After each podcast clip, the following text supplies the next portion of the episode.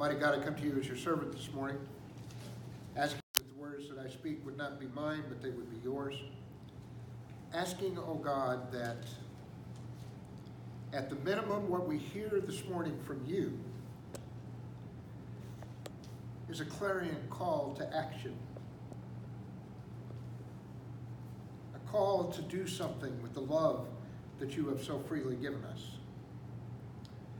Fill me with your Holy Spirit, that I would do your will and not my own. In Jesus Christ's name I pray, amen. So today's message comes from the 5th chapter of Matthew, and beginning with the 13th verse. Let me tell you why you are here.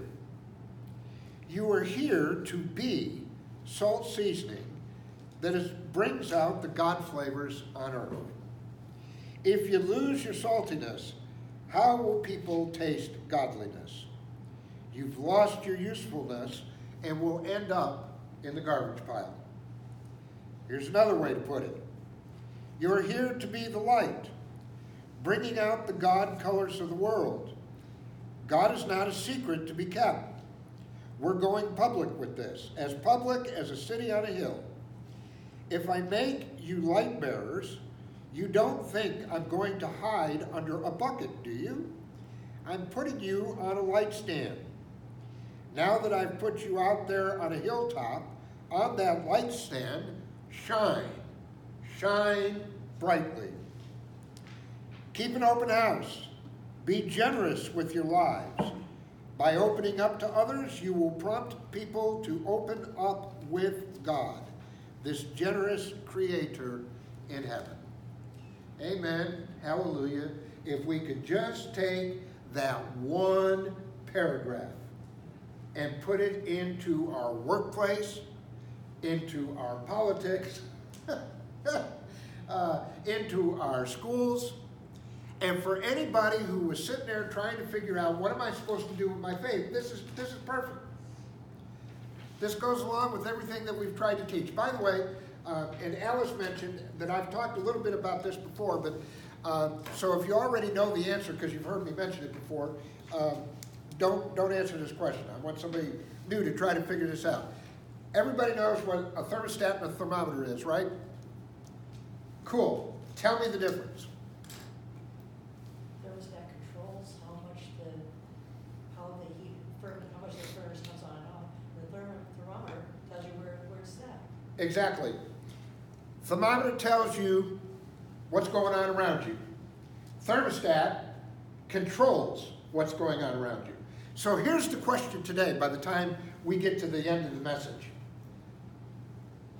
Spend some time with God and figure out, are you a thermostat or are you a thermometer? And you're going to find out that it's the thermostat that Jesus is talking about here, is calling us to be. I mean, how much clearer can it be? In the older translation of this, the actual translation says, you are the salt of the world. It doesn't say you will become. It doesn't even say that you will be. It says you are. That means you've got something to give, folks, because of your faith right now. That you add something to everybody's life that you meet. How incredible is that? I know we get caught up in this whole idea that we're not good enough, that somehow or another we let other people tell us what we have to offer, but here it's plain in the gospel that Jesus is flat out saying to us, no, you are the spice of life. Because of the way I have created you, you've got something to add. And by the way, we're not hiding that. It's a light, man. It's on top of the hill. You should be taking your gifts and using them. You weren't created just to sit there and do nothing. I mean, that's why I like the thermostat and the thermometer. The thermometer tells you it's 90 degrees out, right?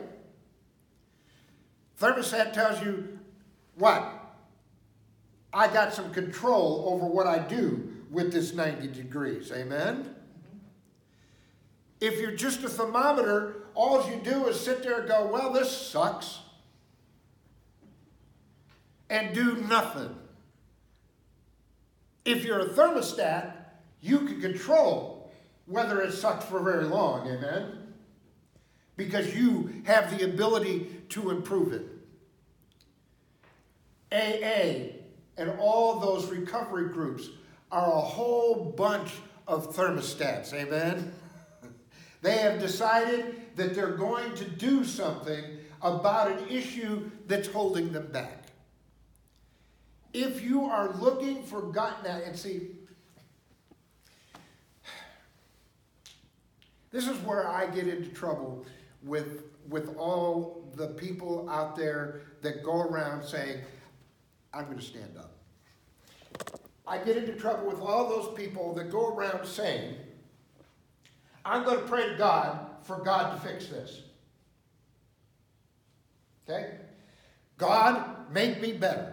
God, do this. God, do that. God, give me this. God, give me that. That is not what Jesus has taught us. Jesus said, you're the salt. You're the spice. You're the light.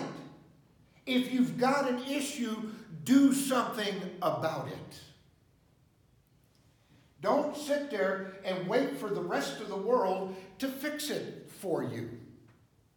God gave you a brain. Use it. Ooh, did I say that out loud? Yeah. It's one of the neatest things about the creation of God, is it not? That in this world, we can actually think. We can actually make choices. Do you know? One of the worst things that I deal with when I'm doing counseling with people is when they sit there and they look at me and go, oh, well, the devil made me do it. I'm just evil. Flip Wilson. That's not what Jesus said. We were all created good. What have I been telling you now for weeks? You are wonderfully and uniquely made in the image of God. And that's enough. And Jesus comes along and says, yeah, and not only is that enough, but add to it that you're the spice. You are the spice of life. You are the life of the party. You are the person who can light up the room. But you can only do that, folks, if you accept that message from God. That's where we get into trouble, see? We start listening to everybody else. And when we listen to everybody else, then we end up doing nothing, amen? You've heard me tell the story. I'm originally from Chicago. I lived in Lake County, which was just short of the Wisconsin border. And there was a little town, I grew up in Mundelein, and there was this little town next to us that you may recognize the name because of a movie that came out, but it's actually, the name of the town is Wakanda. And it's named after an American Indian tribe. But Wakanda, Illinois, is spelled different than the Wakanda out of that movie, okay? But anyway, Wakanda had, it was a small town, and they had 2 water towers in it, okay? At Christmas time, they decided that they wanted to celebrate Christmas with the area. And so they put lights on the top of the water towers in the form of a cross. Well, somebody didn't like that and went to court. And the court said, well, the water towers are property of who? The public. The city. And the city cannot proclaim a particular religion, right? So they had to take them down. Now, I'm about to tell you the difference between a thermostat and a thermometer. The thermometers in town started writing all kinds of nasty articles about how the government was telling them what to do and how they weren't being allowed to practice their religion, etc., etc. The thermostats in town started putting up lights on the roofs of their houses in the form of a cross And before you know it, there were enough crosses in Wakanda that lit up at night that you could see Wakanda 15 miles away from it before you got there. Now, there were some people that said, "Oh, Pastor, you're not going to tell that story, are you?" Yes, I'm going to tell that story. Because if you believe in your faith and your relationship with God strong enough, live it out. Don't let somebody tell you what you can do with it. And yes, for those of you who are way over on the right and want to sit there and talk about how God doesn't love gay people, remember the story that I just told you. And for those of you who are way over on the left and want to look at the folks that are supposedly on the right and say you got it all wrong, remember the story I just told you. Our walks with God is an individual walk, and that's what I want us to get out of this today. Is that when we leave here, our relationship with God is precious, it's unique, and it's intimate. It means that you are the spice. You are what adds to this wonderful world that we're in. Don't sit there and bitch about all the crap around you. Do something about it, because God has given you the ability to do that. That's why we do some of the stuff that we do here in church. We can't do it all, but I can hand out a hygiene kit.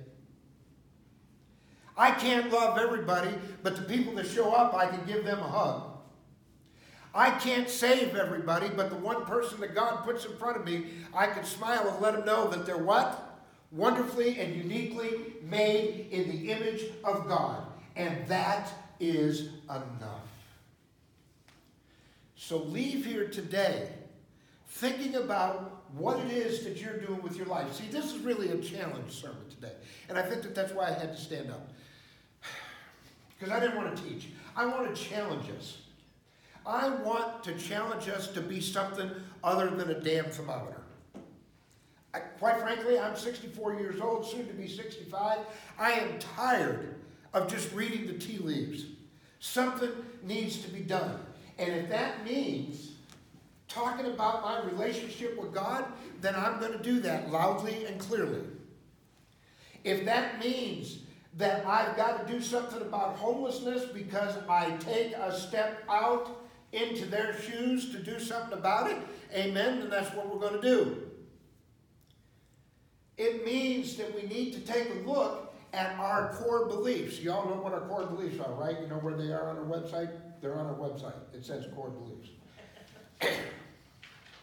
And what's the very first one that we mentioned? You know what God requires. Comes from the Old Testament.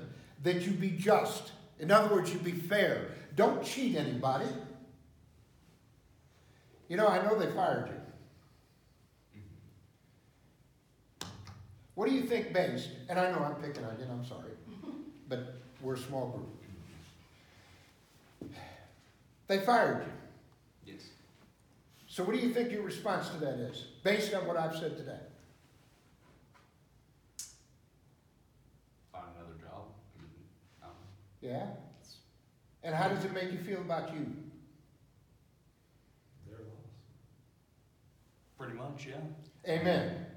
There you go. You get it? Do you get it, Mr. Peak? Somebody rejects you because of who you are. It is their loss. You are the spice of life. You keep shining. Huh? You keep shining. Amen. Nobody can put your life. Go and do what God has made you to be. That is the way your life becomes exciting. That's why this is a great place to come, because we will encourage that every week. And I will say until you are just sick of hearing it and live it out. You are wonderfully and uniquely made in the image of God. And that's enough. God bless you.